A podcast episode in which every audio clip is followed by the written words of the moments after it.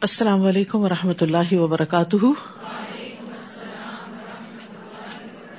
کیا حال ہے سب کا؟ الحمد للہ کل کے پارے میں سے اہم باتیں۔ آخرت کی راحت کو دنیا کی راحتوں پر مقدم رکھے دنیا میں تھکنے سے آخرت میں راحت ملے گی۔ اور اگر دنیا میں ہی آرام کرتے رہے اور کچھ کام نہ کیا، تو آخرت میں مشکل ہوگی۔ نیکی کے کام میں ثابت قدمی اختیار کرنا کامیابی کی کنجی ہے۔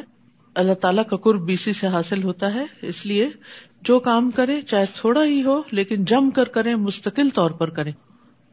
دین کو سنجیدگی سے لینا چاہیے، کھیل تماشا نہیں بنانا چاہیے۔ جی اللہ تعالیٰ کے احکامات کی حفاظت کی جائے تو اللہ تعالیٰ کی طرف سے حفاظت ملتی ہے۔ جھگڑا ناکامی کی طرف لے کر جاتا ہے۔